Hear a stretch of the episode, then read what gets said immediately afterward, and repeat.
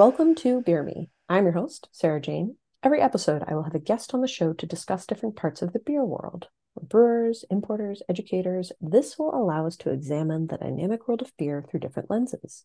Whether you're new to beer or a seasoned professional, we will have something for you.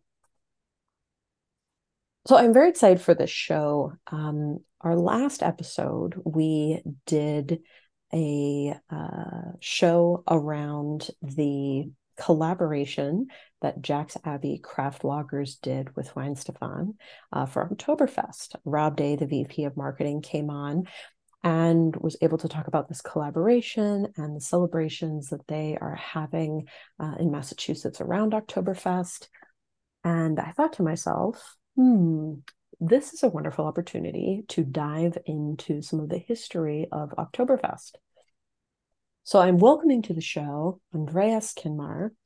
Um, he is a beer author and historian. So, really a fantastic person to speak with on this topic. He has written a couple of books. Uh, the first, Vienna Lager. Uh, he has written the uh, historic German and Austrian beers for the homebrewer, as well as Bavarian brewing in the 19th century, a reference guide. So he's a, both a beer author and historian. Andreas, thank you so much for taking the time out of your busy schedule and welcome to the show. Thanks for having me. So, before we dive into the history of Oktoberfest and some of the beers that were served there, um, let's talk a little bit about you. What brought you into the beer world and, you know, kind of a little bit of your background? Well, my main profession uh, is actually software development. Um, that's what I do to earn money. Um, so the whole writing about beer and and writing particularly about beer history um, mostly came from a personal interest, and it's really more of a hobby. I mean, I, I do earn a little bit of money on the side from from my books, but that's that's not the point of it. I just enjoy the the the topic. I find it super interesting always have been interested in history and so i'm combining these these two interests of beer and history into um, yeah uh, some some some super exciting research into some of the lesser known areas of well german and austrian uh, beer and its history. Nice. So what what drew you into specifically studying uh, the history of german and austrian beer? Well, as an Austrian, um, I live in in Germany, though in in Berlin. Uh, beer is kind of like it's it's a rather essential part of like everyday life and um, uh, yeah, beer culture I think has a has a high priority, even though it makes you know people actually not think about beer itself, but it's something that's that's always there. So it, it, it's it's been with me when when I grew up. Um, so legal drinking age in Austria 16. Naturally got interested into beer, so beer was just always there. Um, but a, at a, later age, uh, especially um, after I met my now wife, I got more interested in in craft beer, um, and then that ventured into uh, home brewing because at the time all the styles we wanted to try basically were unavailable in in Germany, so we had to brew them ourselves.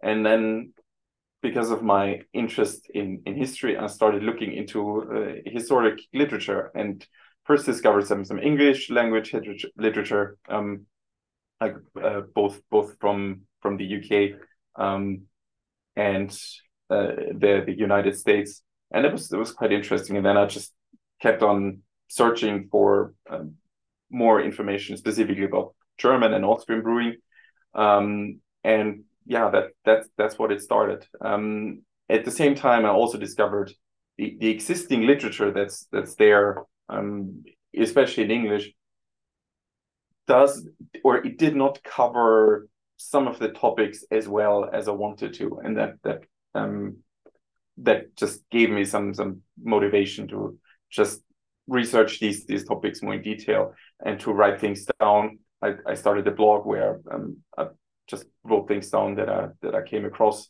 Not necessarily all uh, history related, but some of it also homebrewing related. Um, and yeah, after a few years, um, I I decided to to write and self publish my my own book, my first own book.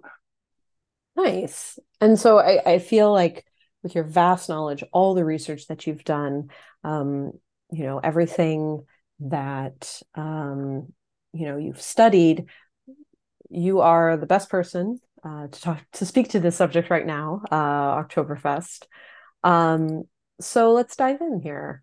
So, if you could um, take our listeners through, you know, kind of the origins of Oktoberfest and and the reason why we're you know continuing to focus on this topic is you know rob day on our previous episode put it best oktoberfest is beer's moment there is no there's no other beverage celebrated during this time. While i'm sure you know there are other beverages served during oktoberfest this is really about beer. And you know there's no oktoberfest for seltzer or anything like that. So um, this is a this is definitely a, a, worthy subject to to dive into. So if you could give our listeners a little idea of kind of the the origins of Oktoberfest, and we breezed over it in the last episode, so I think it's mm. exciting to kind of hear the story behind it. Mm. So what some people may have heard is that Oktoberfest started at a started as a wedding celebration. Um, it was when when the crown prince of Bavaria Ludwig the First uh, got married to Princess Therese of Saxe Hildburghausen. Um, that was on the 12th of October, uh, 1810. Um, and in the days after, there were various celebrations, both like official celebrations, um, but also lots of private celebrations. Um, at the time, uh, an NCO, a non-commissioned officer of the Bavarian National Guard, called Franz Baumgartner, he had an idea maybe as a celebration for the wedding, we could do a horse race. Um, he was a, he was a, a, carriage driver of a of a rental coach as a as a civilian job. He was basically a taxi driver um, at the time, um, even though that that wasn't his his his job title. And his his superior um, major he he passed on the idea. It was quickly approved by the king, uh, and so they held a horse race on the 17th of October and allegedly um, that that NCO um, even won the race, and that that was the that was the first Oktoberfest. It was just um, a day of horse racing. Um, there probably were some some stands around, possibly serving food and drinks, but none of that is really well documented. Um, the, the, the main event was definitely uh, the horse race, and it really shows because the population of Munich at the time was roughly 40,000 people. Um, and it was over over 40,000 people that actually attended the event. So it was it was a, an absolutely massive thing. Um, so this this horse race uh, was repeated the following year, um, and it was actually combined with an agricultural exhibition. Um, it was also for the first time organized by the Agricultural Association of Bavaria, basically to to, to show what agriculture in Bavaria is and what its innovations are. And the horse race was, was also integrated into that. And th th that association um, kept on organizing it until the city of Munich took over as an official organizer. Um, it did not, um, or it was not um, actually run in, in all years because in, in 1813, there was the, the, the German campaign against Napoleon, which in, in German is called the, the Liberation Wars. Um, Bavaria actually switched sides. They were kind of busy with war things, so no no time, no resources for Oktoberfest. Um, in in these few years after this initial horse race, more and more attractions were added. So there was prize shooting that was added. Um, in 1816, they added a, a lottery for where where um, all the revenue um, from it um, was was for charity, and something that I only uh, learned the other day. It this particular like lottery uh, area it, it still exists. It's operated nowadays by the Red Cross, and it's considered to be basically the oldest stall to still run at Oktoberfest, and basically has a 200 oh, year cool. tradition. Um, and when it comes to uh, food and and snacks, uh, sorry, uh, food like snacks, very simple food and, and beer. Um, we have that being served definitely since 1819, uh, where there were uh, 12 different stalls um, that were serving beer. Um, so that that's when beer definitely became a part of, of Oktoberfest.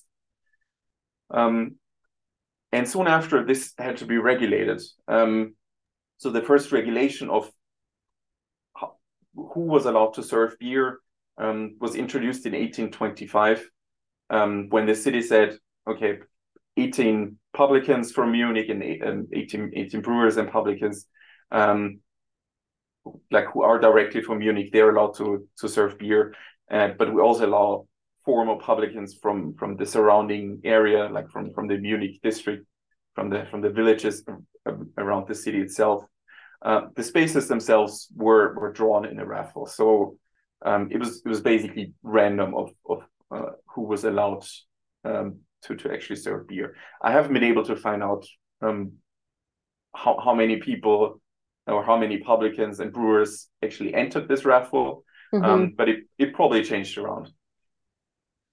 The the earliest document um, about which specific beer was served um, that, that I was able to find is a is a is a map from 1843 where they they laid out all the the food and drink stands um, oh, okay. and it still shows exactly uh, tw 22 stalls um, that were serving beer from Munich but also from other um, breweries from from surrounding towns and there, there were uh, three names of, of breweries that that people like if, if they know the Munich breweries would still recognize. One of them is Hackerbräu, another one is Pschorrbräu. Nowadays they've they've merged to to a single brewery, Hacker Pschorr.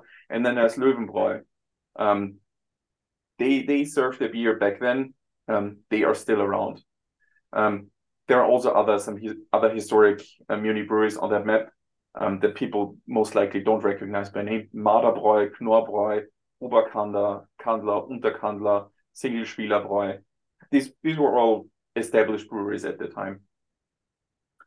Um, and it really in the in later years it developed in into a whole state fair. I think I think that's how you can best describe it. It was it, it became a, a, really large fair during the 19th century. Lots of attractions. Um, the food and drink stands were also always there. The organizers themselves did not have a high opinion of them. Um, they they they were considered to be a source of um, rowdiness, of of drunkenness, um, and they even had to establish um, a dedicated police station in 1880 um, because of all these issues. Um, With all so dedicated... like too much like too much crazy partying, basically. Yeah, it was um, like I, I found a quote quote that says that the police station had to be established because of gross excesses and the experience that this festival is only used as a carousing opportunity for the working population. Basically, uh, the average show had too much fun, and the organizers did not quite like that. I mean, I will say that portion of the tradition is, you know, I feel like there is a lot of access and, uh, you know, maybe overconsumption still today, although I've never, you know, yeah, I, I, mean, beer has always been uh, very important in in Bavaria and especially in Munich. Um, but it, I would say, Oktoberfest, at least nowadays, and already since the late 19th century, like it was it was one of the culminations of of local beer culture. Mm-hmm. Besides, um, like for example, Starkbierzeit, um, where they also get drunk on super strong beer um, or the or the uh, Maibock um, for the for the opening of beer gardening season. Um, these I would say are the are the the three big events nowadays. Oktoberfest because it's such a massive international festival, but by far the largest one. Yeah. No, for sure. So, as far as the, you know, as far as like the actual beer that was served, I mean, what like was there any kind of uh, you know tension or uh, conflict you know over the years as you know as the festival progressed and as it became a bigger and bigger and bigger thing, I mean, they, they're still pretty strict that the beer has to be brewed or the beer has to be produced at a brewery in Munich, correct? Or, or am I, mm. the, the regulations yeah. haven't really changed on that. Well, that the, the thing is, um, nowadays um, it's very strictly regulated, um, but it it didn't used to be like that. Um, like as as I said, in the 1840s, uh, we definitely know that that some beer from from outside was brought in, um, and I've also um, found some uh, some some other sources like from the from the um, late 19th century, early 20th century that that clearly show that that beer from outside Munich was not an unusual thing. Mm-hmm. Um, it was also all kind of beer. Um, so that there wasn't like I, I think that I, I, think the the like stereotypical picture um, that still exists, especially in the like craft beer space outside of uh, outside of Germany, is that it's all Oktoberfest März. It's it's an amber color beer. It's a bit stronger, but that is actually a, a relatively um, recent um, like tradition um, that has already been superseded by by a completely different beer. Um, so it's like over over the years, it's definitely been in flux. And in in in the early years, I would say um, it was just regular beer, ba- basically regular end of um, end end of like, let's say beer garden season kind mm-hmm. of beer, the one that basically some of the last beer that was that was brewed at the end of brewing season. Um, uh, brewing season here means that uh, in like uh, until 1868 in Bavaria, um, breweries were only allowed uh, to brew between end of September and like I think it was the 23rd of April. Um, so basically, the, the last beer that you would brew um, would be brewed in March and in April and would go through fermentation and then your in your lagering cellar, um, and it would then sit up till September, October, um, and and serve then. And and there was basically some some some properly aged beer, but it was it was brewed the same way, so there there really wasn't that much of a of a variation um, in in terms of like styles as we have them nowadays. Yeah. And so, can you give our listeners an idea? And look, I've I've never been to Oktoberfest. It's definitely like a bucket list thing for me. But if you could give our listeners an idea of kind of like how massive this is, right? I mean, uh, it's it's broken out into all these different tents, but you know, even those have you know progressed and changed over the years. You know, so if you could if you could maybe describe just like how how vast this is. It is absolutely massive. Um, I've been there um, only last Friday, um, and if I had to guess to, to walk from one side of it to the other, it's it's at least 30, 40 minutes. Um, so it's it's basically this this um this this vast area where during most time of the year there's nothing, and then for Oktoberfest they're they're building up um, all these tents. And it's it's not just the, the, the beer tents it's also lots of rides. Um, so it's it's lots of beer drinking but also lots of like carousels. Um, uh, uh, yeah what whatever you know what whatever um, rides uh, you're you know from from from your fairs um, and and each of these these tents are also massive by themselves. So we're, we're talking about several thousand people that, that fit in into a single tent. And then there are, well, I haven't exactly counted them, but it's, I don't know, 15, 16, if I had to guess. Um, I, I have to admit, I, have I've not actually uh, uh prepared that bef- beforehand. So I'm, uh, no, no, no, it's okay. It's I mean, take, take, take that with take that with a grain of salt. But but it there is a lot going on, um, yeah. and there are lots of people um, it, it it it is it is the the the most massive fair I've I've been to myself. Yeah, um, I mean ever, and it's it's absolutely impressive. And from I mean, just from what I understand, each brewery that is allowed to participate has a tent. Um, and I mean, I know that there are multiple other tents, you know, around, but the, the breweries that are allowed to participate have a tent.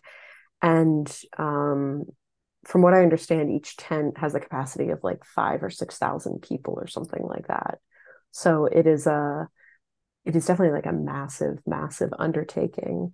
Um, so, and could you give the listeners a little history on these tents uh, specifically?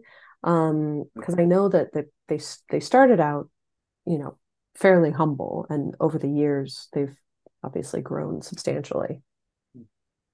Um, yes. So the the origins basically lie in the in the beer huts or stalls that were um, built there during the 19th century. So they they had apparently fairly standardized small huts that covered roughly 70 square meters, um, and some of them uh, put some some some tables and some chairs um, outside, so you could you could buy your beer there, sit there, drink it, um, and and that was it during the 1890s, these huts grew bigger um, and they they got a bit fancier looking. So they they were like imitating alpine huts, um, rural and alpine farmhouses, um, like a bit of a, a romantic view at rural farm life in in Bavaria. Um, others added small towers to to make them stand out a bit more. Um, so it, it, it definitely uh, became something that that grew. And then there was this this publican actually from outside of Munich, from from Nuremberg, called Georg Lang. Um, he managed to secure five spaces for himself. He got strawmen, um, like other publicans from from Munich, um, to enter the raffle for him, and he basically then then took over these spaces. Um, and use that use these five spaces together to to build his very first big beer tent. Um, the idea was he wanted to bring as, as many people as possible, um, and the more people, the better of an atmosphere. The more beer drinking. Um, he hired um, he, an, an own orchestra of apparently 30, uh, 30 musicians. Um, he printed um, 50,000 lyrics pamphlets so everybody could sing along um, to have a good time to to really maximize the, the, the the good atmosphere and to get people to drink more beer and um, some some listeners may know it this this particular song that's that's played quite often song is maybe um, too too too, much it's it's just this this short piece of music uh, and Prosit der Gemütlichkeit and then you finish it with eins, zwei, drei, super, like one, two, three, mm-hmm. drink up, um, and then you you post with with your Steinkrug um, and drink quite a lot of um, of the beer, and then more music, and then more um, Prosit der Gemütlichkeit. He apparently uh, was the one who who added it to the to the pamphlet um, and popularized it, and I think it's it's been part of every like Bavarian themed beer festival around the world these days. Um, and and that was just a concept that that completely took off, and that's that's what everyone else then imitated, um, and it grew from what we said seventy square meters, um, like fairly small huts, into these like large tents for several thousand people, and some of these like were proper beer halls, um, and some of the breweries even got famous Munich architects to, to design them for for them to like fit the the latest um, architectural styles um, or some some um, some some other different like uh, exotic architecture style or or like something you know that look that that looks a bit historic um th- these kind of things. Um and and they just became these these tents just became an absolutely central um, element of of the whole uh, Oktoberfest season. Amazing, yeah, and you know, so you mentioned you mentioned earlier that there were uh, you were able to find uh, a document that showed the the brews that were um, served um, in some of the earlier years of um, Oktoberfest, um, you know, and I know that, um, you know, there there have been a couple of years, right, where Oktoberfest didn't happen, you know, kind of uh, during uh, major, you know, world wars or uh, more recently during the pandemic. Mm-hmm. But uh, especially kind of after you after you move after uh, World War II and and there there was a lot of different kind of shifting and um, you know movement, uh, especially with the uh, Association of Munich Brewers, to um, you know really regulate you know what was being served. Um, so could you speak to that a little bit? Kind of what um, what has kind of uh, changed over the years? And like I said earlier, there's you know there's a lot of different beverages served. I know. I mean, Germany and Austria has some of the best wine in the world, so I imagine that that is also served. But hmm. um, you know, beer wise, um, there are definitely some regulations. Mm. Uh, so yeah, basically before um, before World War One, it was a it was a free for all. Whoever or whatever whatever the the, the tents um, or the, the publicans wanted to serve, they mm-hmm. basically could could serve. So I've I found um, all kinds of um, beer brands documented that have been served through there. Um, there used to be, of course, the regular Munich brands. Then they had German brewed Pilsner. Um, there, there was there was beer from from like there was the original Vienna lager was served for a few years. Um, you would you would get some some wheat beer. You could get Czech Budweiser, which nowadays would be absolutely unthinkable. Um, so that there was there was a, an absolutely large variety, um, and only after World War One, um, it it, it kind of got limited, mostly for practical reasons. Um, so that the organizers would really only make contracts with the with with Munich breweries as the permitted beer suppliers. They did not set any any standards or or, or regulations on what specific beer types, beer styles could be served. Um, and it was it was also um, that not all of the local breweries um, really took part um, at Oktoberfest. Uh, most famously, uh, Hofbräuhaus, which like one, one of the most famous breweries of Munich, they mm-hmm. did not take part in Oktoberfest until the early 1950s. Um, oh wow! Before that, no no Hofbräuhaus beer whatsoever um, at, at the Oktoberfest. Um, and what was also an interesting thing is that all the contracts they were all they were always made for a year. So so every year it was renegotiated who would like which brewery would actually take part. Um, this was of course very much driven by the Association of Munich Breweries because they they legally wanted to limit it to their own breweries. Um, but the, the organizers, so that which which was the city, they had actual concerns that this could limit them in the future, but they they went along anyway um, with with that, and and it, it basically meant that the Association of of, of Munich breweries um, had control. Um, well, not direct control, but it, it basically set the standard of um, of what was to be expected um, and and they then were in this in this um, position where they could set or they could they could decide what beer was served in was of course only theirs. Um, and that has then been turned into proper regulations in in the years after. Um, but this this is not something like it's it's such a it's such a massive festival. Of course other breweries from outside munich also wanted to take part. And so there was this um, uh, König Ludwig Schlossbrauerei Kaltenberg, which is actually um, partially owned by the descendants of um, the, uh, the, the the crown prince or later king uh, Ludwig of of Bavaria. Um, okay. Like who, who, like who basically started or was was the reason why the festival was started. Um, and they they wanted to they wanted to take take part in it as well.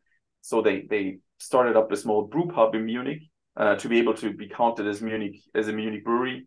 But the Association of Munich Brewers they changed the rules and they said no no it must be competitive and proven Munich breweries and they said a brew pub um, that can only brew small amounts of beer and would have to get beer from outside. That's that's not what Oktoberfest um, is is about, and they said it in the rules, and and um, that's that's why the, that brewery couldn't take part. So they mm. they went to court, um, and even the court decided, yeah, uh, Oktoberfest is a festival of Munich beer. So it's it's it's basically in a court decision written down that Oktoberfest really does celebrate Munich beer and Munich beer only. Um, and since then, this has been driven even even further. So there there exists a um, a, a protection for, for for brands and and like, like spe specific local products in the EU. Um, one of one of these these protections is is called the protected protected geographic indication, where if you name um, a, a, a, product um, after a specific place and it, this place has some some like registration for it for for a particular uh, type of um, type of product, then it is protected in the EU. And um, anybody who doesn't um, fulfill all the criteria and rules um, for that particular product uh, is not allowed to call it that. And there are some some hefty fines. You you can be sued. And so one of them, of course, is Munich beer. And most recently, they've they've even created a separate one for Oktoberfest beer. So the term Oktoberfest beer or anything in the context of beer with the name Oktoberfest on it in the EU is is protected through through EU laws. Yeah. Um, and listeners, this is very similar to the rules that, you know, no all sparkling wine can't be called champagne, right? It has to come yes. from the Champagne region of France. If it is a sparkling mm. wine outside of France, it can be called sparkling wine or prosecco or cava, but it can't be called champagne. Um, exactly. you know, there's a lot of food ones too, right? There's like parmesan and prosciutto and you know those specifically need to come from parma dijon mustard has to come from dijon that kind of thing so this is a this is a very similar regular same same regulation Mm. And Oktoberfest beer has to be from Munich um, and be eligible to be served at Oktoberfest. Um, the the rules are actually quite quite specific. Um, so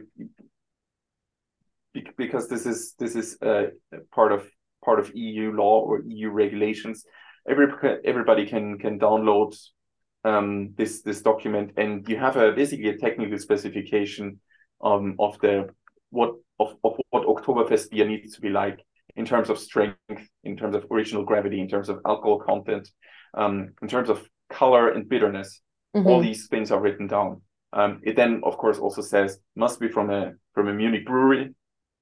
And the definition, what what is a Munich brewery? It's not it's not just um, a brewery that is located in Munich, but it needs to have Munich well water. Um, that means you need to dig down 150 meters um, in order to get to that well water um, because tap water is from outside Munich and Munich beer or beer brewed in Munich um, with with tap water is not Munich beer. Um, it gets a ridiculous. It gets a bit ridiculous at this point, um, but that's that's just how the how the rules are set, um, mm. and that is actually something another brewery is currently kind of struggling with. So um, there there's a, a, like a more recently founded uh, Munich brewery called Giesinger. They are really they really represent the like new wave of craft beer in Germany. They're they're they have a traditional side, but they also do some some pretty good, like very unusual for Bavaria beer styles. Um, I think they I think they have a, a, a double or a triple. They have saisons. They have IPAs, pale ales, and they all brew them very well. But they they just wanted to expand it. They want to establish themselves as a as a proper Munich brewery, and they mm-hmm. had to mm-hmm. go through all that. They they had to build a new brewery. They had to dig a new well um, for for brewing water. Um, it's it's all not very uh, industrial, um, but they they're, they're definitely getting in the in the right direction.